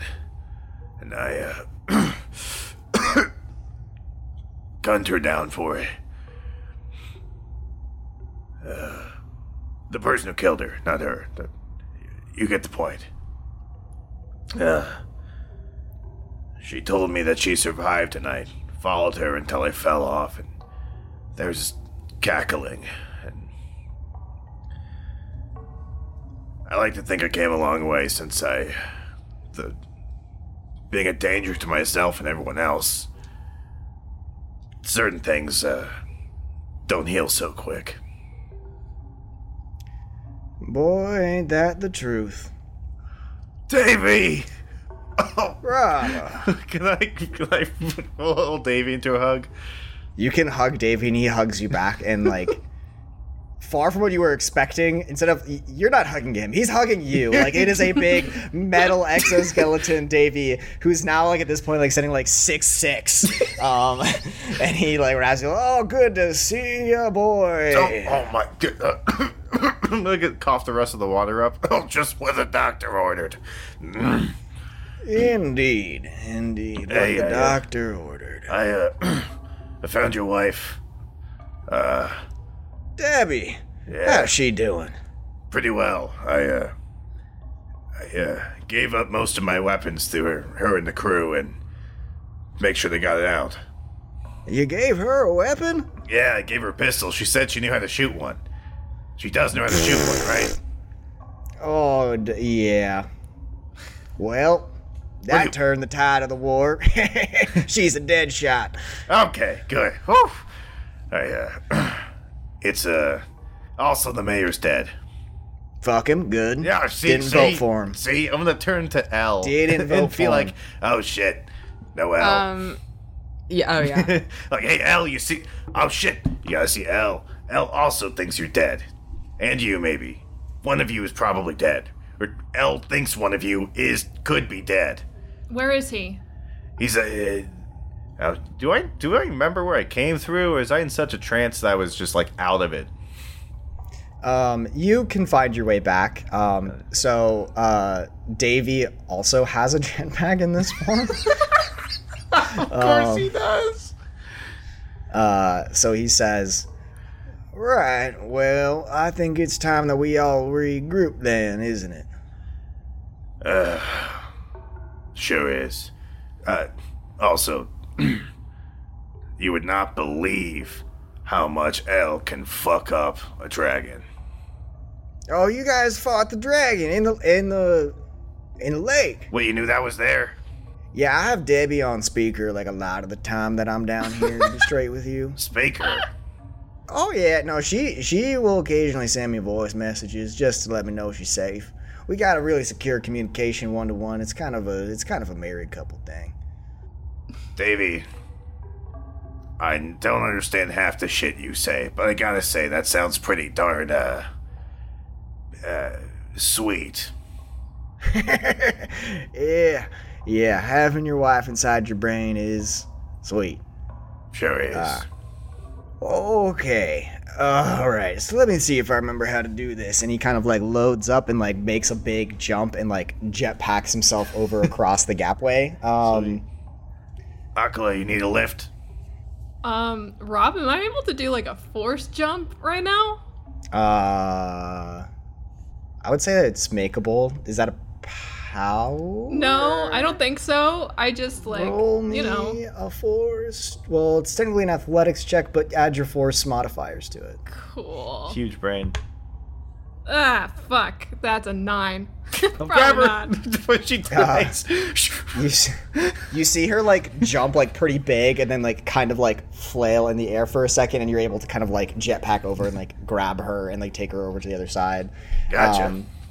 And then uh, El, you see uh, both Akala and Rama reappear from the cave entrance that Rama disappeared from with Yeah. old Oh. Davy. Well, actually, I probably don't immediately see that because as soon as Rama just wandered off, Elle, who is very much, hi, we're trying to save the world, and uh, you did the one thing I explicitly told you not to do, just turned around and went back toward Monkey to try and figure out how to keep moving because he was just like, I can't do anything about that situation, and we have a fucking mission. So I won't see them until they actually, like, get back in. Perfect. So you so just to cut to your perspective real quick, you see that like metallic door the monkey was working on like click and open up like and you walk into what seems like the entryway to a huge engineering laboratory. You essentially walk into like immediately like a like a coat rack room that has a bunch of subaquatic gear that's hanging up. Um, and you also see like other like equipment like harpoons and nets and like other like gear to fix electrical equipment. Um, I'm gonna say like from behind you, like as you start walking from this place, you do hear like several jet packs and that door reopen. Um, and uh, like you hear like a hundred of feet behind you, like down a hallway, like, you kind of start hearing the the familiar voices. Yeah, that'll that'll catch me. I'll turn around. Okay, and when you guys reunite, like what is what's the what's the emotion, the vibe, seeing your your friends who were missing for a minute? Well, look who finally decided to show up. Sorry, I uh, was just running up. Oh, I'm gonna like walk over to old Davy. uh, I was gonna. yeah. Yeah, this isn't this isn't for us right now. Rama's lucky I was there to save his ass. Yeah, I told him not to go running off, and so he went running off without me. Of course. Appreciate that, Rama. Uh, what? Sorry, I can't hear you over the sound of my emotional development. I don't know why I said that. I'm so So sorry. fucking weird. you okay? Yeah, uh, I found Oko. Did you um? I didn't kill her, but I would say I taught her a lesson. Right. So where is she now? I assume on her way to Sue. Great. That's probably the last thing we need, but you know, it happens. Are you okay? Yeah, I'm fine. You know, just uh, killed a giant dragon snake. It's pretty cool. So I heard. Yeah. Well, we got a job to do. Yeah, we do. the dragon's been slain, but the witch remains. Um, Davy pulls up a, a chair, kind of at like a uh, like table and what seems to look like a break room, kind of in this like first laboratory area, and says, uh, "If y'all don't mind, I'd like to sit a spell and catch my breath." Like, like, are like, do do you want a short rest or? Yeah, what if we shortly rest? yeah, if we rested shortly. Yeah, I'm gonna make myself some coffee in this break room. yeah, this will be a, a modified short rest. We'll, we'll figure it out in a second. Um, the party has been reunited. Uh, Akala has survived and taught Oko a lesson about power and the only language she's bound to know, which is through force. Uh, uh, Rama and El have slayed a dragon and freed many of their friends from captivity and old Davy has reappeared in a mysterious set of armor. And that is where we'll end this week's session.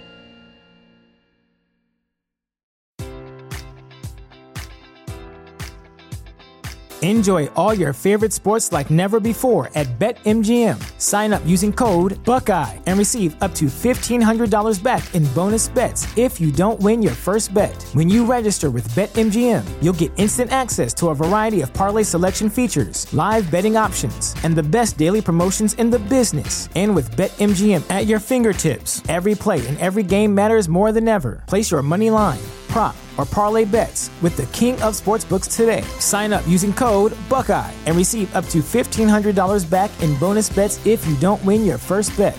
BetMGM and GameSense remind you to play responsibly. 21 plus and present in Ohio, subject to eligibility requirements. Rewards are non-withdrawable bonus bets that expire in seven days. Gambling problem? Call 1-800-GAMBLER. In partnership with MGM Northfield Park.